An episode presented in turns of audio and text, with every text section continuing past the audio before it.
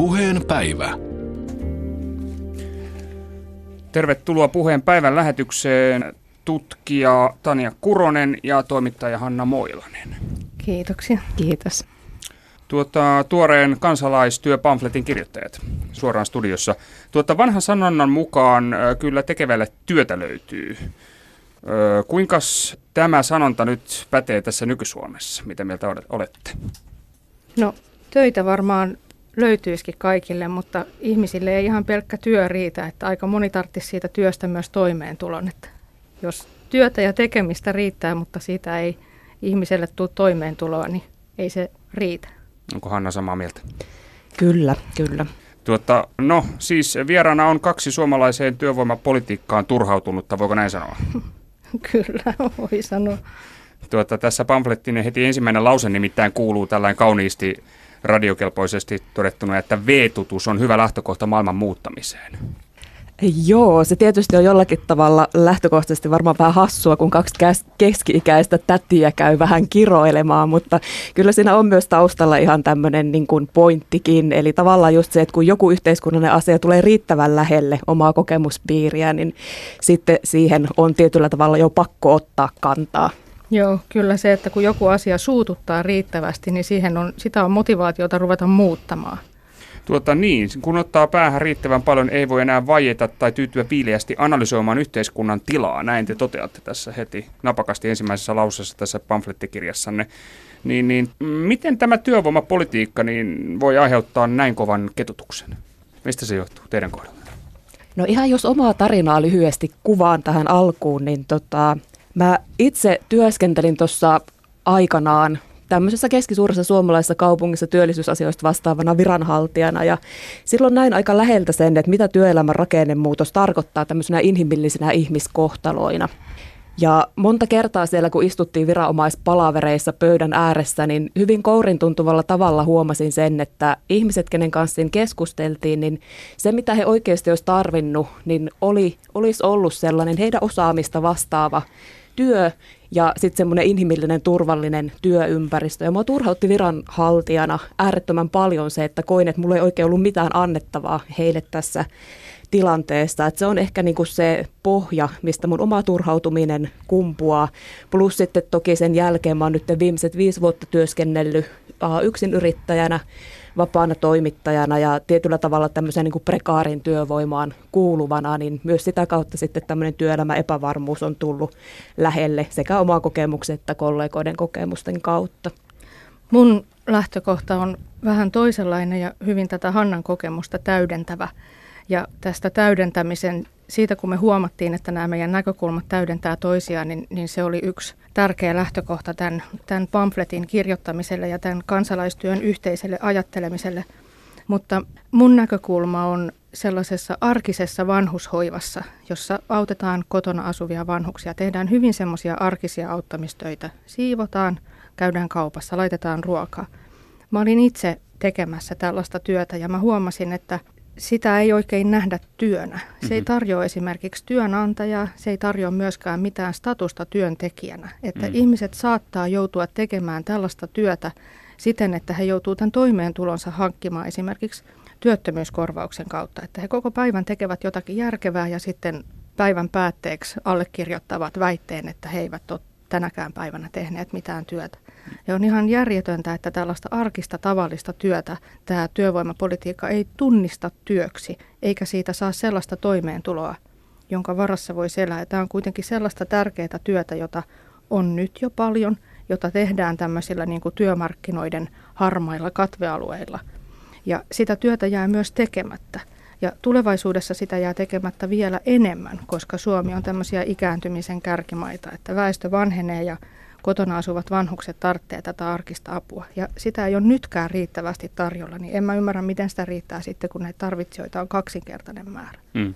No mistä se, mistä se johtuu, mistä se tässä nykyyhteiskunnassa johtuu tämä, että on, on tällainen tilanne, että paljon työtä tarjolla, mutta palkkaa siitä ei saada, eikä sitä oikeastaan välttämättä edes tunnisteta palkkatyöksi tai työksi? Ö, aika vaikea kysymys, mutta yksi osavastaus tähän on se, että julkista sektoria on kavennettu ja purettu. Siis sellaisia palveluja esimerkiksi, jotka on aikaisemmin ollut julkisen sektorin vastuulla, niin ei siellä enää ole. Hmm. Että esimerkiksi just näitä kotiavustajia, jotka tekis ihan pelkästään jotakin siivoustyötä, niin ne on aika monen kunnan palveluvalikoimasta karsittu pois. Ja sitten ne putoaa ikään kuin takaisin tällaiseen tämmöisten yhteisöjen vastuulle. Hmm. No tuota, tästä vielä, tästä teidän omasta taustastanne, niin onko teillä akateeminen tausta, minkälainen koulutustausta ja minkälainen työhistoria teillä on? Kuinka paljon itse olette joutuneet kohtaamaan tämän tällaisen työvoimapolitiikan koneiston ja byrokratian? No mun, mun työhistoria voi jakaa oikeastaan kolmeen osaan. Mä opiskeluaikanaan sosiaalipolitiikkaa ja viestintätieteitä tuolla silloisessa Kuopion yliopistossa ja ensimmäinen osa mun työurasta lomittuu enemmän tai vähemmän sinne mun opintojen aikaa. Eli silloin tein hyvin monenlaisia töitä tyyliin, kasasin veneen mastoja ja paperikoneen kaavarin teriä kolme vuorotyössä kesätöissä. Olin henkilökohtaisena avustajana, tein sijaisuuksia yläkoulun puolella olin vuokratöissä, erilaisissa pätkätöissä, näin edespäin. Ja tota, sitten tosiaan tämä virka-aika oli yksi selkeä aikansa, jolloin vastasin työllisyyspalveluista ja niiden kehittämisestä siellä kuntasektorilla. Ja sitten tämä niin kuin itseni työllistäminen erilaisissa uh, kirjoittavan toimittajan töissä plus sitten tämmöisissä uh, osa-aikaisissa kehittämistöissä, selvitystöissä on ollut sitten se kolmas osa. Ja mun kohdalla joitakin tämmöisiä niin kuin tilanteita on tullut vastaan, mistä tavallaan itse on kamppailut viranomaiskoneistoja vastaan myös, vaikka olen ollut myös siellä osana viranomaiskoneistoakin siis toisessa roolissa. Eli aikana esimerkiksi kun tein tutkimusta apurahalla, niin sen jälkeen väärsin oikeudesta työttömyysturvaan työvoimaviranomaisten ja Kelan viranomaisten kanssa. Siihen aikaan apurahatutkijalle tuli automaattisesti karenssi sen niin kuin tutkimusajan päättymisen jälkeen, mutta nykyään tilanne on jo toinen, että tämä epäkohta on saatu jo korjattua vuosien saatossa.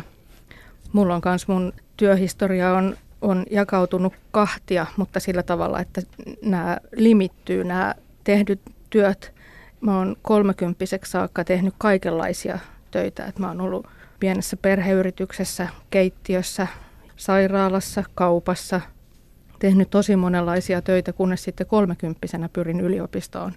Ja aloitin opiskelut ja sitten tämän opiskelun lomassa tein myös tätä työtä, mitä äsken kuvasin, eli siivosin näiden vanhusten koteja ja sitten mä jouduin opiskelujen välissä välillä olemaan myös työttömänä, eli tässä niin kuin lomittu sekä opiskelu että sellainen työ, josta ei jolla ei ole työnantajaa eikä mitään työn statusta työmarkkinoilla ja sitten myös tämä työttömänä olo, että nämä on niin kuin vuorotellut siitä lähtien, kun mä aloitin opiskelut. No onko tämä tämmöinen, pidättekö, jos mietitte omaa tätä työhistoriaa taustanne, niin, niin itse tällaisen tyypillisenä pätkä kautta silpputyö aikakauden ihmisinä? Kyllä mä itse ainakin aika vahvasti samaistun just jotenkin nimenomaan tähän prekaariin sukupolveen, jolla tosiaan ne, ne pätkittäiset työt, satunnaiset työt, silpputyöt vaihtelee siellä. Et ei ole sellaista samanlaista vakaata työuraa kuin mitä oli meidän esimerkiksi vanhempien sukupolvella. Ja just tavallaan ne monet ongelmat tuleekin sitä kautta, että meidän sosiaaliturvajärjestelmä kuitenkin monilta osilta on rakennettu sen ikään kuin pysyvämpien työurien aikaan, että sitten siihen tulee tämmöisiä sitten hankalia kohtia just niin kuin suhteessa meihin, kenen työura ei enää ihan niin suora ja siloinen ole. Joo, mulle oli ehkä yllätys se, että myöskään koulutus ei ollut sellainen pelastus tästä, että itse asiassa mun mm. työt on ollut varmempia ja paremmin palkattuja ennen tätä koulutuksen alkamista, että mä oon niin kuin siirtynyt semmoisesta siedettävän toimeen tulevasta silpputyöläisestä akateemiseen prekariaattiin, joka niin kuin yrittää vain jostain kuroa toimeentulonsa. Niin, eli tämä koulutuslupaus niin sanotusti se, että on akateeminen, niin kuin aikaisemminhan se oli selvä asia, että jos olit maisteri, niin taatusti oli, oli pitkä ja leveä leipä, mutta nykyään se ei olekaan niin. Ei ole niin. Onko se mielestäsi jopa, siis jossain mielessä jopa päinvastoin? No jossain mielessä voi olla joo, ja sitten se, että, että maistereita on tosi paljon työttömänä, ja sitten mun kaveripiiristä myös käy ilmi sellainen, että ei se tohtoriuskaan vielä niitä työpaikkoja avaa. Ja sitten jos se avaa jotakin tekemistä, niin tota, siitäkään ei välttämättä saa toimeentulo. Että akateemisiltakin odotetaan heidän odotetaan tekevän kaikenlaisia asioita ja sitten kukaan ei puhu rahasta. Että. Mm. No mitä mieltä tässä nyt pieni sivupolku, mutta kun aina kun puhutaan tästä tuota, Suomen tulevaisuudesta, niin aina sanotaan näin, että tutkimus, tuotekehitys, koulutus, korkeakoulutus on se, joka nostaa Suomen. No mä en ole aivan täydellinen koulutus- eikä tutkimuspessimisti, mutta... Melko lailla täydellinen kuitenkin, niinkö? No en, en täydellinen, en, en ylipäätään suostu enää pessimistiksi.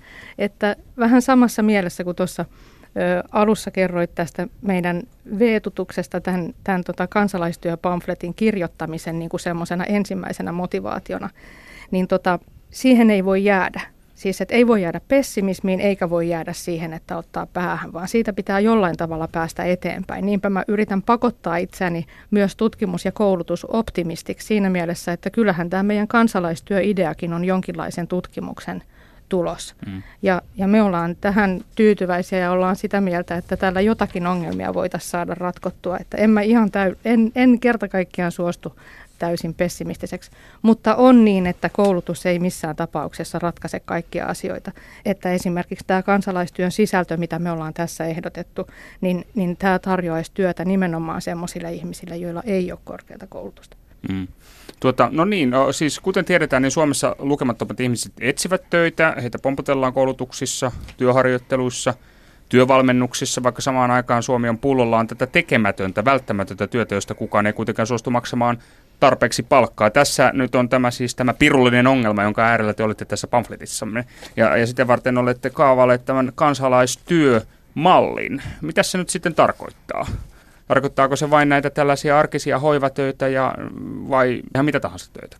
Ö, ei mitä tahansa töitä ja ei myöskään pelkästään näitä arkisia hoivatöitä. Meillä on tästä kansalaistyöstä useampikin tällainen visio, että me ajatellaan, että me voitaisiin lähteä aika pienestä – että me voitaisiin lähteä niistä arkisista tavallisista hoivatöistä. Niitä tehdään nyt esimerkiksi järjestöjen välityksellä.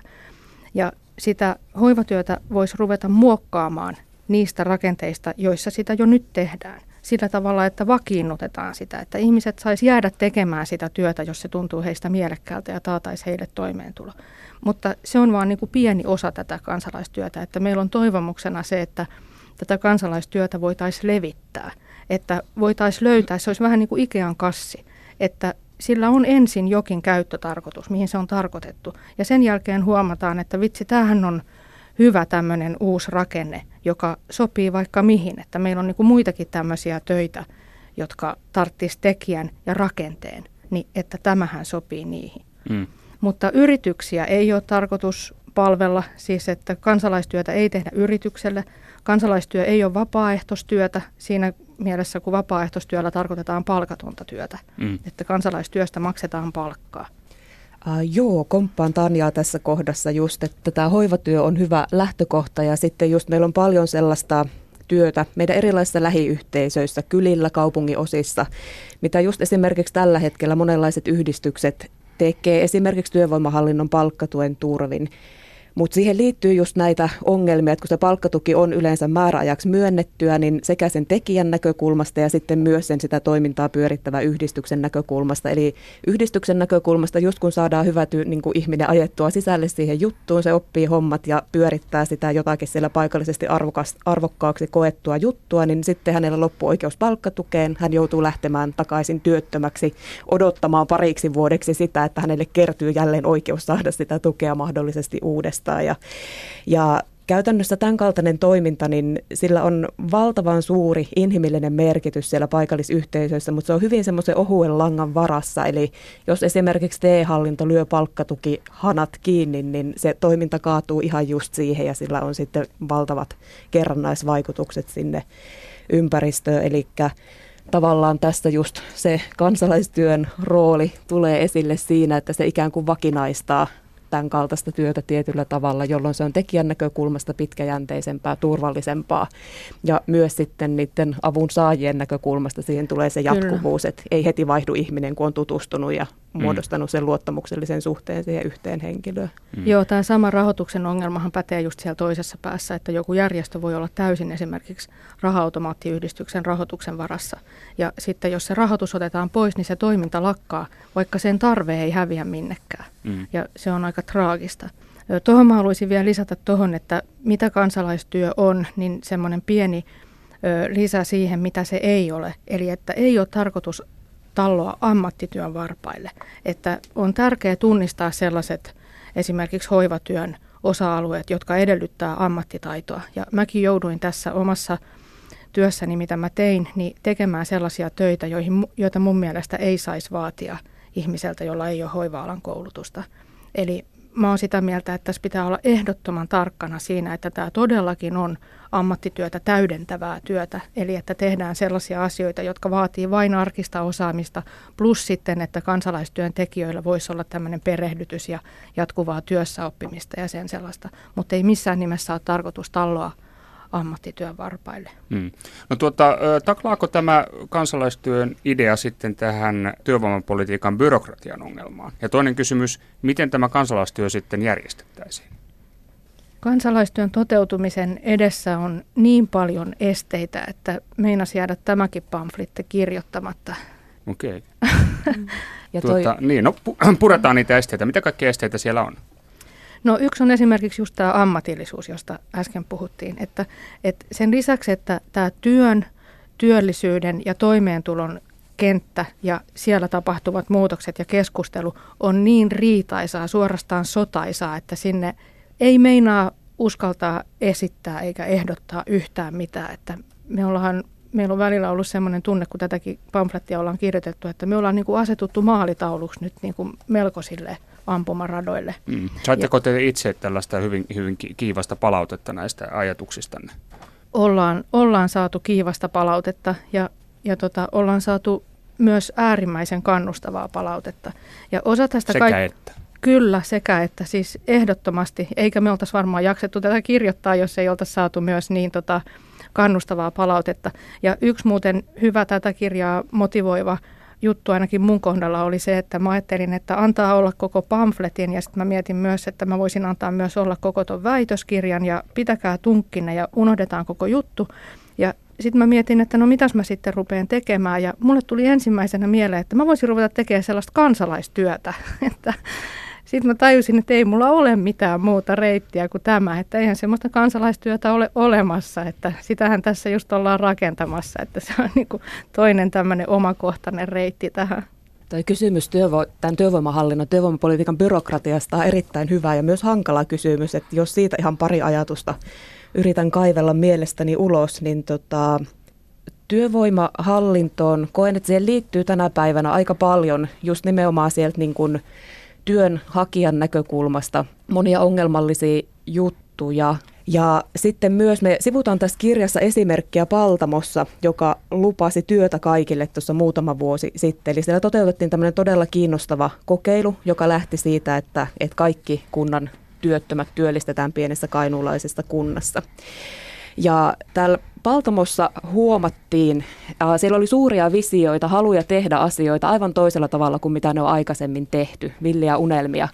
Mutta sitten jostain syystä siellä käytännössä, niin se mitä siellä käytännössä tehtiin paikan päällä, niin se ajautukin, ne suuret unelmat ajautu aika lailla semmoisen niin perusuomaan, että miten asiat on ennenkin tehty. Eli siellä perustettiin työttömille työpajoja, joissa tehtiin alihankintatöitä ja ompelutöitä ja muita tämmöisiä vastaavia. Eli jollain tavalla se niin kuin työvoimahallinnon se peruslinja tai nykytyövoimapolitiikan linja on niin vahva, että se niin kuin ohjasi siihen uomaansa nämä tämmöiset uudet uudet kokeilut myös. Toki Paltamossa myös sit ihan loppuvaiheessa jossain määrin pystyttiin irtaantumaan ja kokeilemaan vähän jotain uuttakin.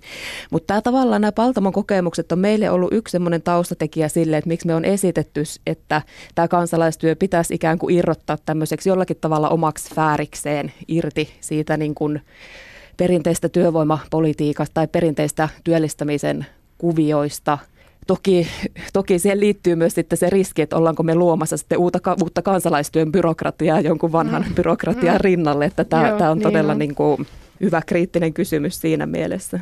Joo, ja kansalaistyön niin kuin kehittelemiseen liittyy sama kritiikki, millä on kritisoitu myös Paltamoa, että, että jotkut on ainakin sanonut, että Paltamo työllisti vain aivan turkaisesti tutkijoita. Ja mekin ollaan ehdotettu, että tämän, tähän kansalaistyöhön pitäisi sitoa vähän tämmöinen niin kuin tutkimuselin, joka pitäisi huolta siitä, että, että ollaan esimerkiksi ajan tasalla, tehdään sellaisia asioita, jotka niin kuin tässä ajassa on järkeviä ja jotka esimerkiksi tutkii erilaisia kansalaistyön muotoja muualla, miten sitä on kokeiltu, miten sitä on tutkittu ja muuta, että osataan tehdä asioita fiksusti. Että, että tässäkin on niin sellainen pelko, että tuleeko tästä taas sitten joku iso tutkimusprojekti, joka ei työllistä mitään muuta kuin muutaman näsäviisaan tutkijan. Mutta me ollaan tuossa pamfletissa ainakin esitetty, että tässä täytyy huolehtia siitä, että se substanssi, se itse kansalaistyö ja sen sisältö ja tekeminen pysyy kaikkein tärkeimpänä, että tämä tutkimus- ja kehittämiselin, niin sen on pysyttävä pienenä. Ja sitten me lisäksi ehdotetaan, että nämä tutkijat itse tekisivät tätä kansalaistyötä eli osallistuisi itse sen tekemiseen, niin tietävät, mitä ovat tutkimassa ja vähän pysyy jalatkin maassa. Niin, tämä Paltamon kokeilu, niin siis sehän on se, mihinkä tämä Raimo Sailas, entinen valtiosihteeri valtiovarainministeriöstä, kaivoi vastustuksesta huolimatta rahat, niin tuota, öö, minkälainen esimerkki tämä Paltamon esimerkki on? Kuinka hyvin se toimii? Vastaus kysymykseen riippuu varmasti aika paljon sitä, siitä, että keneltä siitä kysyy. Et tosiaan me itse käytiin tuolla Paltamossa, se oli aika lailla sen kokeilun loppuvaiheita. Mä jututin siellä ihmisiä, ketkä osallistu tähän, tähän tota, kokeiluun ja tuntui, että siellä ihmisten mielipiteet oli aika lailla kaksijakoisia, että osa kritisoi sitä voimakkaasti, osa näki sen mm. pakkotyönä ja osa oli sitten hyvinkin tyytyväinen ja tosi iloinen ja tosi pahoillaan siitä, että se kokeilu loppui sitten mm. määräaikaisena rahoituksen päättyessä. Ja semmoinen oma niin kuin ensituntuma oli ehkä vähän sellainen, että, että se, niin kuin se ihmisen tavallaan oma tausta ja työmarkkina-asema osaltaan vaikutti siihen, että miten hän tähän kokeiluun suhtautui. Eli esimerkiksi tarkoitan tällä sitä, että, että jos niin kuin ihmisellä oli sellainen tilanne, että hän esimerkiksi oli sesonkiluontoisissa töissä tyyli, että teki kesällä aina pitkää päivää ja sitten talven oli sesonkiluontoisesti työttömänä ja nosti ansiosidonnaista päivärahaa, niin hän ei välttämättä ollut kauhean innostunut sitten siitä, että työvoimaviranomaiset passittikin hänet, kun ansiosidonnainen alkoi, niin sitten siitä niin kuin aika lailla pikaisesti tänne sitten tota, työvoimatalolle tekemään, tekemään niitä töitä, mitä siellä oli tarjolla. Kun taas sitten ihmiset, jotka oli ollut tosi pitkään työttömänä ja joilla oli hyvin semmoiset epävarmat ne työnsaantimahdollisuudet, niin, niin tota, oma jälleen semmoinen pikainen tuntuma, mikä ei tietenkään ole koko totuus asiasta, niin oli se, että, että he niin kuin pääsääntöisesti näki, näki tämän tota, hyvänä ja koki, että siitä jää heillä enemmän rahaa käteen ja näin päin pois. Että Tuo aktiivisuutta ja ryhtiä elämään ja mm. tällaista oman arvon tuntoa ja osallisuutta yhteiskuntaan. Kyllä ja myös sitten jossain määrin paremman toimeentulon sen mm. palkkauksen myötä. Eli aika samanlainen vastaanotto kuin mikä on ollut tällä meidän kansalaistyöehdotuksella, että niin kuin on kahtalaista vastaanottoa ja toisilla siihen sisältyy tosi paljon pelkoja ja negatiivisuutta ja uhkakuvia ja sitten toiselle se taas on tosi arvokas. Mm. Mitä tämä Paltamon kokeilu, tuosta rahasta puhutaan, niin onko siitä olemassa tarkkoja vaikutusarvioita, että mitä se maksoi ja mitä se hyödytti? Oliko loppumerkki plussaa vai miinusta, jos jätetään nämä, nämä puhutaan vain ainoastaan tästä rahasta? Mm. Tässä tosiaan oli hyvin laaja tutkimushanke, jossa oli erilaisia tutkimuslaitoksia tutkimassa ja selvittelemässä, seuraamassa koko tämän kokeilun toteutusta. Ja tota, Uh, tässä taloudellisessa tarkastelussa, niin nyt en valitettavasti ihan just tarkkoja lukuja muista, mutta se suuntaviiva oli, oli tota, suurin piirtein se, että, että noin 67 prosenttisesti tämä si, kokeilu ikään kuin maksoi itse itsensä takaisin. Eli jos siihen laitettiin tyyliin 12 miljoonaa, niin 8 miljoonaa palautui aika lailla niin kuin suorina sitten verotuottoina ja muina tämmöisinä niin kuin, ikään kuin siis, työ, siis työttömyydestä, kun ei tarvinnut enää maksaa työttömyysturvaa, niin, niin sitten ikään kuin ne säästöt plus ne palautuvat verotulot yhteensä toi sitten sen sen tota, kahdeksan miljoonan potin.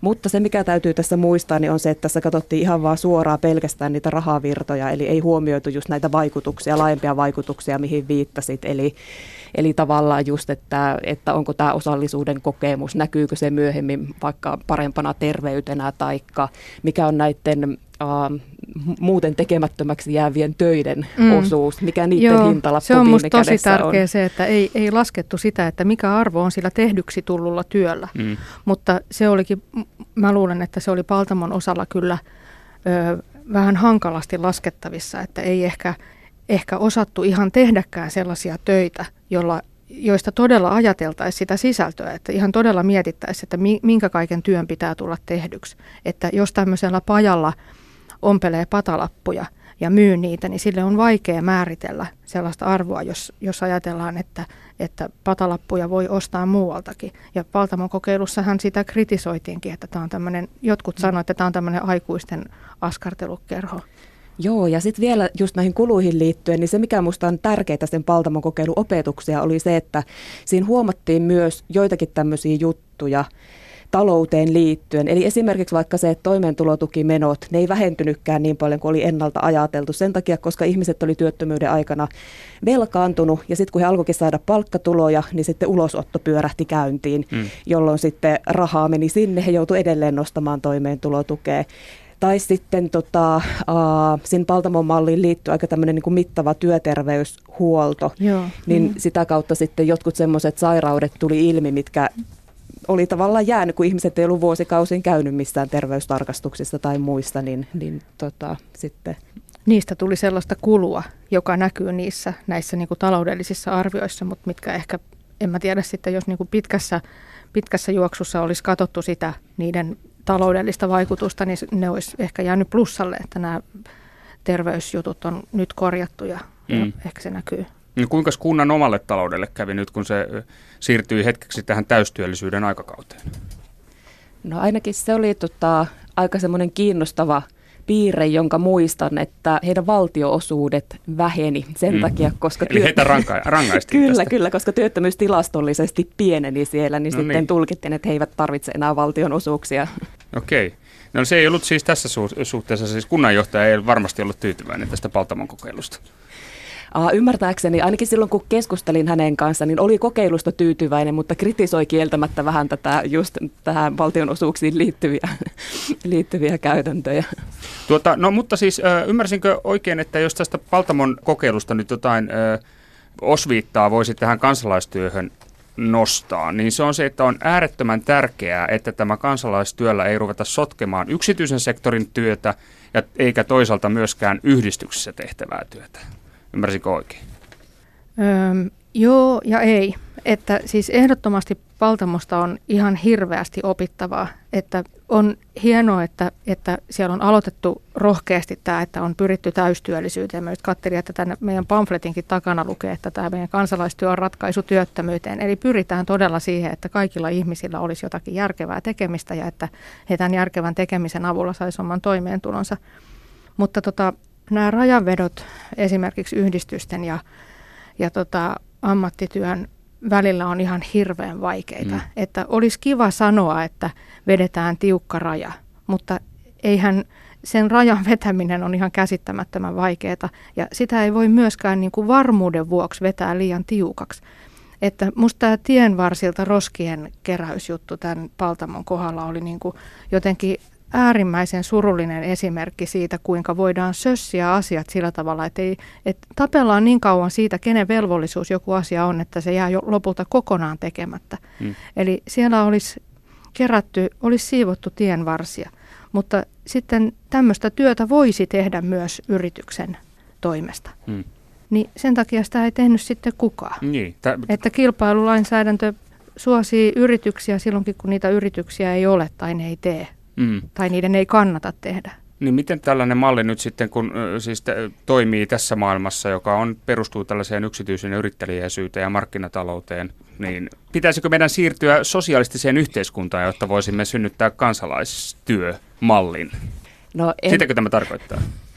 Ei, ei tarkoita, ei. Että, että tosiaan yksi niistä Paltamo-opetuksista kyllä mun mielestä on se, että nimenomaan myös tämä pienyrittäjien huoli täytyy ottaa tosi vakavasti. Että jos esimerkiksi mietitään sitä kodeista tehtävää siivoustyötä, Joo. niin kyllähän se on semmoista siivous, tai siis on sen kaltaista työtä, mitä yksin yrittäjät, muut mikroyrittäjät tänä päivänä tekee hyvinkin pienellä palkalla eri puolilla Suomea. No sitten samaaikaisesti se tilanne meillä on se, että, että kaikkein pienimmillä eläkkeillä olevat ihmiset, heillä voi olla se työn tarve, mutta ei sitten välttämättä varaa mm. maksaa mm. niitä sinällään ihan asiallisia hintoja. Eli jää semmoisia tietynlaisia katvealueita sille, sinne välille. Eli, ja sitten varsinkin kun on just näitä pieniä tämmöisiä askareita, niin me ollaan jotenkin onnistuttu kehittämään semmoinen yhteiskunta, että, että ensin se kotipalvelutyöntekijä juoksee siellä vanhuksen luona ja pahoittelee, että en nyt ennätä ottaa sitä laatikkoa tuolta ylähyllyltä alas, että sori, sori, hirveä kiire. No sitten jos hän, tämä vanhus soittaa yrittäjälle, niin yrittäjä pahoittelee, että ei mun kannata tulla viiden minuutin, kymmenen minuutin takia käymään siellä sun luona, että se hinta nousee niin korkeaksi siitä, näin päin pois. Ja sitten voi olla, että joku yhdistyksen lähettämä vapaaehtoinen saapuu sinne paikan päälle pitämään seuraa, ja sitten hän pahoittelee, että en mä saa tehdä mitään tämmöisiä konkreettisia töitä, koska niiden kuulus olla tämän kunnan työntekijän tai yrittäjän vastuulla. Eli tavallaan jotkut jutut jää tekemättä, se vanhus itse ei saa sitä kaipaamaansa, kaipaamaansa apua. Et tota, tosiaan niin kuin Tanja tuossa sanoikin, niin tähän yrittäjän rajapintaan ei ole varmastikaan sellaista niin kuin yksiselitteisen helppoa vastausta olemassa, mutta jotenkin me itse uskotaan semmoiseen niin dialogin voimaan ja myös niin kuin siihen, että paikallisilla tasolla pystytään tavallaan hahmottamaan ne rajat, että missä niin kuin mm. menee se kannattavan elinkeinotoiminnan raja ja sitten toisaalta jonkun tämmöisen yleishyödyllisen mm. toiminnan raja, mistä ei ole niin kuin mielekästä järkevää lähteä sitä elinkeinotoimintaa muotoilemaan. Mm.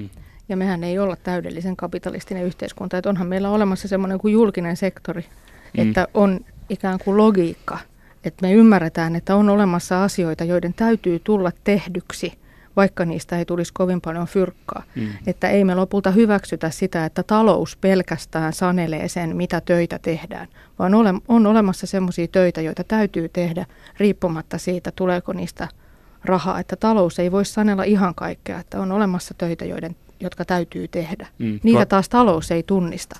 Eli, eli tuota, ikään kuin tämmöinen huuto sen perään, että julkisen vallan pitäisi kantaa tällaista täystyöllisyysvastuuta vakavammin ja, ja toisella tapaa kuin mitä se tällä hetkellä tekee. Kyllä, ehdot, kyllä ehdottomasti. Siinä mielessä, että meidän työelämä on muuttunut valtavan paljon kuitenkin tässä, kun katsotaan joitakin kymmeniä vuosia taaksepäin. Et mittakaavasta ja muusta voidaan kiistellä, mutta kuitenkin nimenomaan tämmöistä niin teollista työtä on paljon ulos liputettu Suomesta ja tämmöisten niin kuin aputyöpaikkojen, jos nyt näin voi ilmasta, niin määrä on tippunut aika huomattavasti. Et tänä päivänä on tosi vaikeaa mennä suoraan kansakoulusta johonkin kyselemään hommia ja päästä apupojaksi ensin Raksalle ja siitä ylenemään sitten eteenpäin ja näin päin, näin päin pois. Että et, et tavallaan niin kuin Uh, jos mietitään niitä kaikkein pisimpään työttömänä olleita, esimerkiksi niitä ihmisiä, ketä mä aikanaan silloin siellä kunnan viranhaltijana, kun työskentelin, niin tapasin, niin hyvin semmoinen tyypillinen tarina oli se, että ihminen oli mennyt tosi nuorena ilman koulutusta töihin tehtaaseen. Oli ollut siellä ehkä 15-20 vuotta. Tehdas oli laitettu kiinni. He oli jäänyt työttömäksi. He oli ollut työttömänä yli 15 vuotta. Joskus ehkä jossakin näistä työvoimapoliittisista toimenpiteistä vähän kouluttautumassa ja vähän kurssilla siellä ja vähän työllistämistöissä tuolla, mutta aina sitten palannut työttömyyteen. Ja monen kohdalla se tulevaisuuden kuva oli aika lailla se, että he on edelleen sitten 15 vuotta työttömänä ja sen jälkeen he, he siitä seuraa sitten aika lailla köyhä vanhuus, koska heille mm. ei ole eläke kertynyt myöskään, niin tavallaan niin kuin näiden ihmisten tilanteen ohittaminen kyllä niin kuin mun henkilökohtaisesta näkökulmasta aivan niin kuin törkeätä piittaamattomuutta mm. julkisen vallan taholta. Siihen pitäisi puuttua. Kyllä. Tuota, no, mitenkäs sitten tämä rahapuoli siinä mielessä, että kuinka paljon, paljonko kansalaispalkka olisi ja kuka sen maksaisi? Valtio siis, eikö näin? No me ollaan toivottu, että tässä kohtaa joku muu astuisi meidän avuksi. Et me ollaan kahdestaan nykerretty tätä pamflettia ja meillä on sellaiset suuntaviivat sille, millä tavalla tämä rahoitus voitaisiin järjestää. Öm, me ollaan ehdotettu yhdeksi tämmöiseksi neuvottelujen lähtökohdaksi sellaista palkkaa, joka olisi kympin tunti. Ja muistaakseni oli... Kympin tunti, se on ihan joo. reipas palkka. No tämä tämmöinen toisten ihmisten kodeissa tehtävä hoivatyö on sellaista, että sitä ei voi tehdä kovin nopeasti ja tehokkaasti. Ja sitä ei myöskään voi tehdä samalla tavalla kuin esimerkiksi mäkkärissä myyntityötä. Että sä et voi tehdä sitä sillä tavalla, että sä teet kahdeksan tuntia putkeen. Sitä ei ole niin paljon mm. ja sitten se vaatii myös esimerkiksi maalla, se vaatii pitkien matkojen siirtymistä paikasta toiseen. Mm. Että, no tämä on joka tapauksessa se lähtökohta, että me ollaan mietitty sellaista kuin tonni kuussa – se on siis ikään kuin tämmöinen neuvottelujen lähtökohta, että kympin tunti, viisi tuntia päivässä tonnikuussa, koska jotakin rahaa on pakko ehdottaa. Ihmisillä on aivan hirveän paljon toisistaan poikkeavia käsityksiä siitä, mikä on riittävä palkka työstä. Mm. Toisten mielestä tonni kuussa on niin vähän, että he ei ikimaailmassa tekisi sen eteen mitään. Mm. Toisten mielestä tonni kuussa on, on paljon enemmän kuin mitä ne nyt saa. Et, et niin kuin jokin summa oli pakko asettaa, että, ja tämä tonni kuussa aiheutti niin paljon kähinää ja riitaa, että mä ajattelin, että tämä on just sopiva tämmöinen lähtökohta sille sen palkan ajattelulle, että tämä on niin jonkinnäköinen semmoinen rajapyykkisumma, josta ainakin syntyy paljon keskustelua. Mm. Eli teille siis, on, on, onko näin, että teille olemassa mitään tarkempaa laskelmaa sen suhteen, että, että paljonko tämä maksaisi tämä tonni kuussa järjestelmä kautta, mitä se sitten toisaalta säästäisi?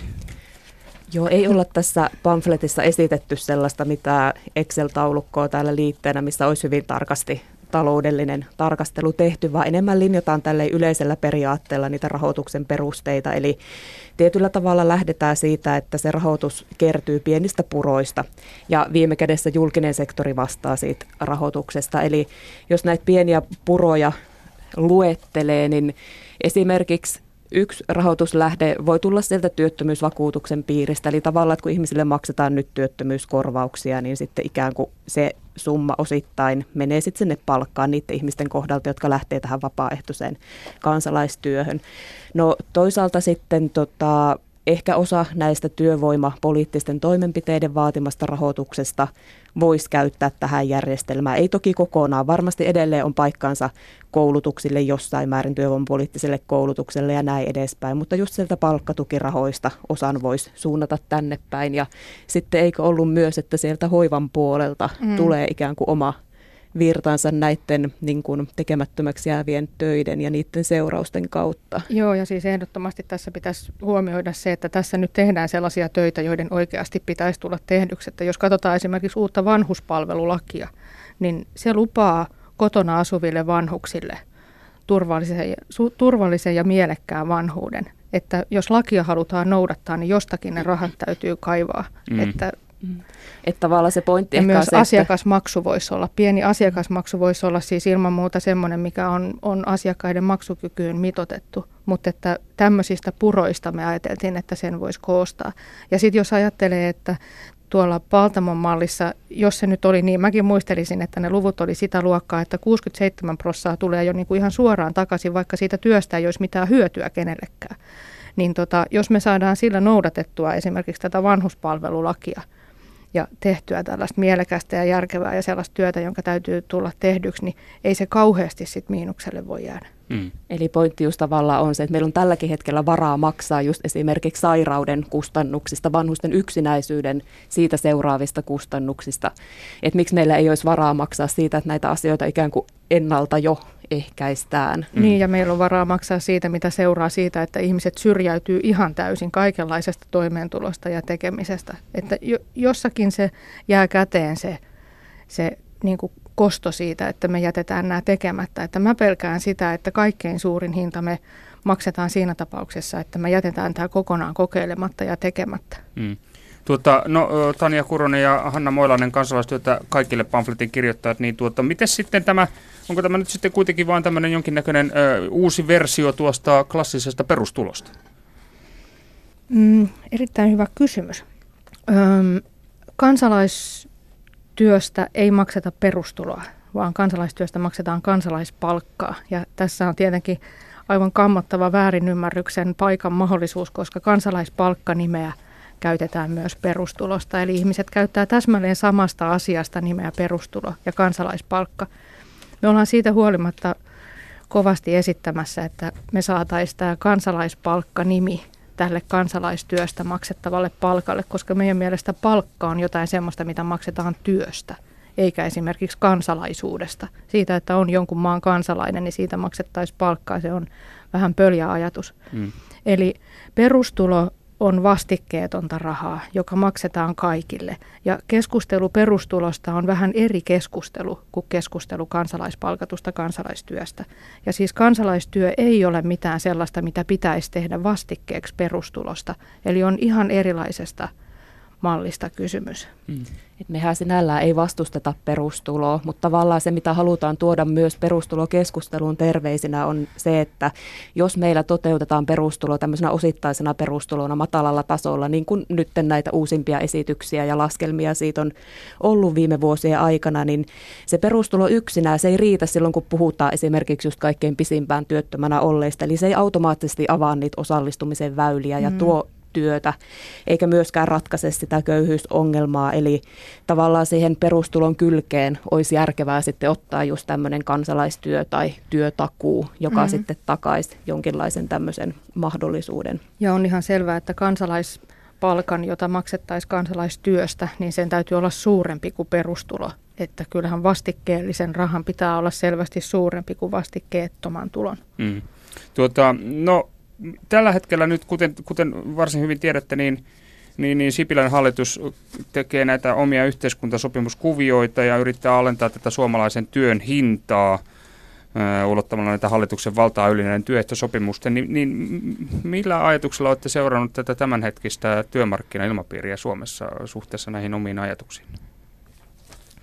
No aika iso klimppi kurkussa ollaan seurattu, että me nähdään tätä asiaa niin monelta näkökulmalta, että, että on lopulta ihan mahdottoman vaikeaa muodostaa omaa mielipidettä, kun, kun omassa tuttava piirissä on niin paljon erilaisia ihmisiä, että hyvin ymmärtää sen ö, ihmisten raivon siitä, että, että esimerkiksi pienipalkkaisen ö, etupäässä naisten tekemän työn, niitä vähiäkin etuja leikataan sunnuntai-lisiä tai tällaisia, että, että ymmärtää hyvin heidän raivonsa. Ja sitten taas meillä on kummallakin tuttavapiirissä myös sellaisia ihmisiä, jotka on aina eläneet niin mielettömän hataralla – toimeentulolla ja niin hataran työn varassa, että ne ikinä kuulukaan mistään sunnuntailisistä tai ylityölisistä, että niiden työt on aina pitänyt, ne vähät mitä on ollut, niin ne on pitänyt hoitaa riippumatta siitä, onko he sairaita tai, tai, tai että onko pyhäpäivä. Et esimerkiksi tämmöiset erittäin tiukilla tuloilla toimivat yksinyrittäjät on, on niin kuin paljon huonommassa tilanteessa kuin julkisen sektorin työntekijät, huolimatta siitä, että usein tämmöinen yrittäjä nähdään tällaisena niin kuin oikeistolaisena, hyvin pärjäävänä, vähän lahtarityyppisenä, ahneena ihmisenä, niin, niin todellisuus on kuitenkin ihan toinen, että moni yrittäjä on aivan julmetun tiukoilla. Ja meillä on myös tästä niin kuin omasta työhistoriasta johtuen niin, niin hyvin värikäs näkemys siitä, minkälaista se on se silpputyö ja minkälaista on prekaarityö. Että niin kiva kun olisi olisi tota, liittyä tämmöiseen yhteiseen raivokkaaseen rintamaan jonkin asian puolesta, niin me just tässä tänne tullessa mietittiin, että mikähän se mahtaisi olla se asia, jonka puolesta me marssittaisiin, että vaikka meidän mielestä niin kuin vihasuuteen ja tällaiseen on niin kuin, siihen on hirveän hyvät perusteet, mutta ei me osattaisi enää sanoa, että minkä puolesta tai mitä vastaan me marssittaisiin. Yksi asia, mitä tämän kaiken kuohunnan ja kritiikin keskellä kuitenkin, mistä voisi kiittää hallitusta, on se, että he on ottanut tämän perustulokokeilun ohjelmaansa ja sen selvittelyn. Ja oikeastaan tämän meidän pamfletin tiimoilta haluttaisiin lähettää terveisiä hallituksen suuntaan, että toivottaisiin, että tähän perustulokokeiluun, että siinä jollakin tavalla tai hyvinkin vahvasti muistettaisiin tämä pitkään työttömänä olleiden asema ja sitten just tämä tekemättömien töiden pulma. Eli ehdotettaisiin käytännössä sitä, että kun perustuloa lähdetään kokeilemaan, oli se kokeilu nyt sitten käytännössä minkälainen tahansa, niin siihen jollakin tavalla liitettäisiin tämmöinen kansalaistyö, työtakuu, kokeilu rinnalle ja sitä kautta saadaan sitten käytännön kautta myös kokemuksia ja tietoa täydentämään tätä meidän puheenvuoroa. Hmm. No niin, no siinä lähti terveiset Sipilän hallitukselle. Sipilän hallituksella riittää paljon visaisia ongelmia ja työlistaa oman ohjelmansa toteuttamisessa. Oikein paljon kiitoksia vierailusta puheen päivässä. Kansalaistyötä kaikille pamfletin kirjoittajat Tanja Kuronen. Kiitoksia. Ja Hanna Moilanen. Kiitos. Tämä oli varsin antoisa keskustelu. Enkä oikein usko, että tämä pankki tyhjeni tällä keskustelulla. Paljon jäi vielä purtavaa jatkoa ajatellen.